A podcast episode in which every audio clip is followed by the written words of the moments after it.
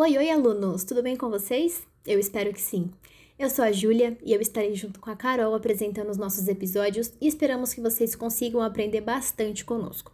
Neste episódio, vamos iniciar a nossa imersão ao tema inteligência emocional.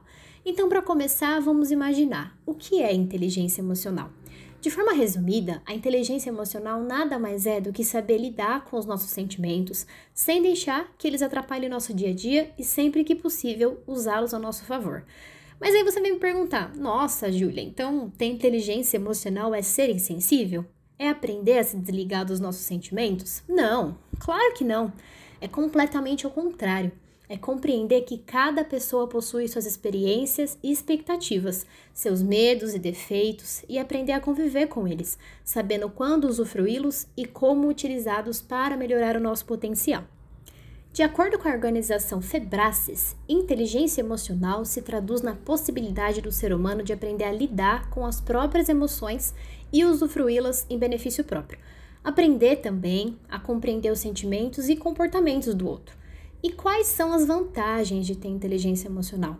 Os benefícios são diversos, mas podemos destacar alguns, como a melhora da relação com os outros, a diminuição da ansiedade e do estresse, mais poder de decisão, crescimento da produtividade, equilíbrio emocional, entre outras coisas. E por que é tão interessante ter essa competência? Bom, em primeiro lugar, quando a gente trabalha com o que gosta em um ambiente agradável, o nosso dia a dia se torna mais produtivo e saudável. Mas sabemos que dentro das organizações existem pessoas com diferentes formas de pensar e agir, e isso pode influenciar nossa rotina.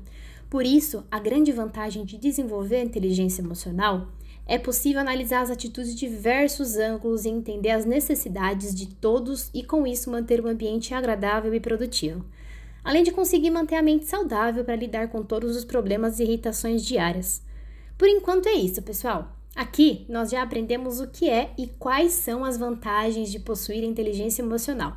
E eu peço que até a próxima aula você imagine um mapa mental do seu dia a dia para que possa verificar em quais situações você acha que poderia melhorar ou até mesmo obter melhores resultados se você utilizasse a inteligência emocional. Fique atento ao nosso próximo capítulo. A Carol vai falar um pouquinho sobre as nossas emoções, automotivação e empatia.